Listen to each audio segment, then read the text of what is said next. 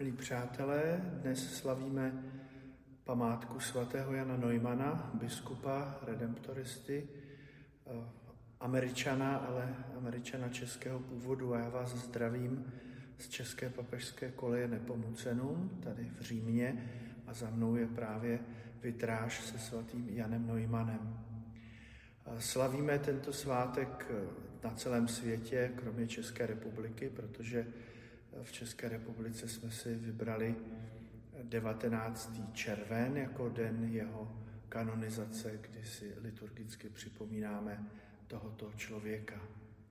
Narodil se v roce 1811 v Prachaticích a my ho chápeme asi jako Čecha, ale spíš bychom řekli dnes, že to byl český Němec. Jeho tatínek byl z Bavorska, maminka byla Češka a ta, to vlastenectví, ta čeština a němčina, to byly asi podružné záležitosti, ale byl to člověk, který byl zakotven opravdu v té české zbožnosti a české nebe pro něj bylo důležité a proto si, eh, nebo proto dostal jméno po svatém Janu Nepomuckém.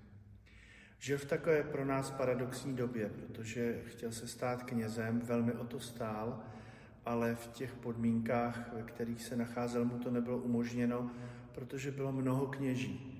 Dnes zažíváme pravý opak, dnes je kněží velmi, velmi málo. A tak protože nemohl být vysvěcen na kněze doma ve své rodné diecézi Českobudějovické, tak se rozhodl, že půjde na misie.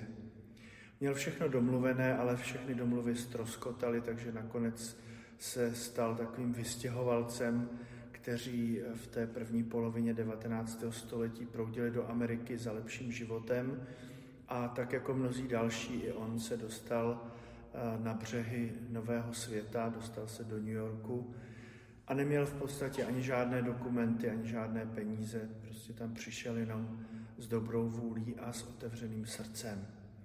Naštěstí v New Yorku byl v té době biskup, výborný biskup svaté pověsti, jmenoval se Theodor Dubois, byl to francouz, a ten mu uvěřil, že to je tedy člověk, který se připravoval na kněžství a který je v zásadě eh, připraven k tomu, aby kněžské svěcení přijal.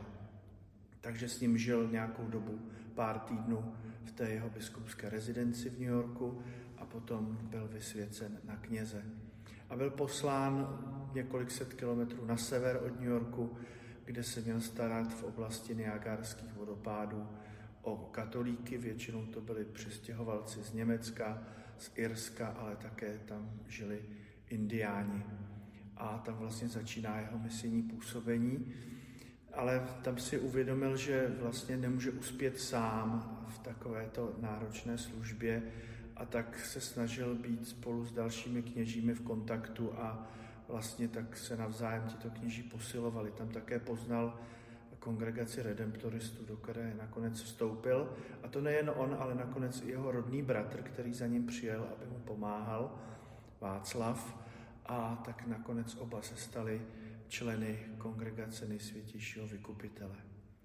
V roce 1852, čili tomu bylo 41 let, tak se mu jednou na stole v jeho celé objevil pektorál a prsten a tak zjistil pro něj poměrně nepříjemnou pravdu, že byl zvolen, aby se stal biskupem, biskupem filadelfským. Filadelfie je dnes krásné, obrovské, zavedené město plné eh, civilizace a luxusu, můžeme říci, ale tehdy to bylo všechno na počátku. On tedy tuto prozbu svatého otce přijal, stal se tímto biskupem a pustil se, tak jak byl zvyklý, do té misijní činnosti. A tím biskupem byl pouhých 8 let, protože v roce 1860, 5. ledna, a proto si připomínáme právě 5. ledna jeho svátek, tak eh, zemřel, takže vysílením padl na ulici, když šel na poštu, aby jednomu z kněží, kterému vyhořel kostel, poslal kalich, aby mohl eh, sloužit mši svatou, protože bez kalicha to zkrátka nešlo. Tak když se vracel z pošty, tak prostě upadl na ulici a zemřel. V roce 1977, toho 19. června, byl svatořečen papežem, taky dnes už svatým Pavlem VI. A tak se vlastně stal nejen důležitým americkým svatým, ale taky naším dalším českým patronem.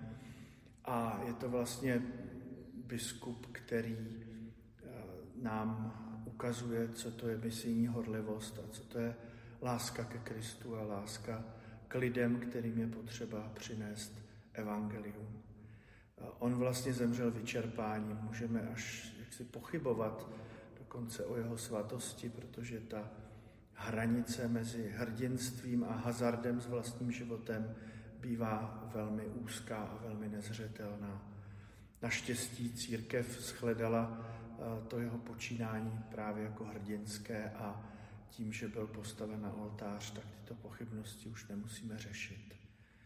Možná je zamyšlením, že, nebo k zamyšlení, že tento biskup eh, žil takovýmto způsobem života, opravdu se i fyzicky, i z celé duše vlastně vydal tomu poslání, které mu bylo svěřeno a které se po celý jeho křesťanský a kněžský a ani biskupský život neměnilo, totiž přinášet radostnou zvěst evangelium a být s lidmi, kteří ztratili svůj domov ve starém světě a přinášet jim Krista a s ním vlastně nový domov.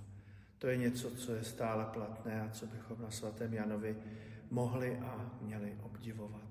V dnešní době pohodlnosti, v dnešní době, kdy dbáme především na to, abychom se my měli dobře, tak eh, on je pro nás takovým mementem, takovou eh, pobídkou, abychom trošku více na sebe zapomněli a trošku více mysleli na ty druhé.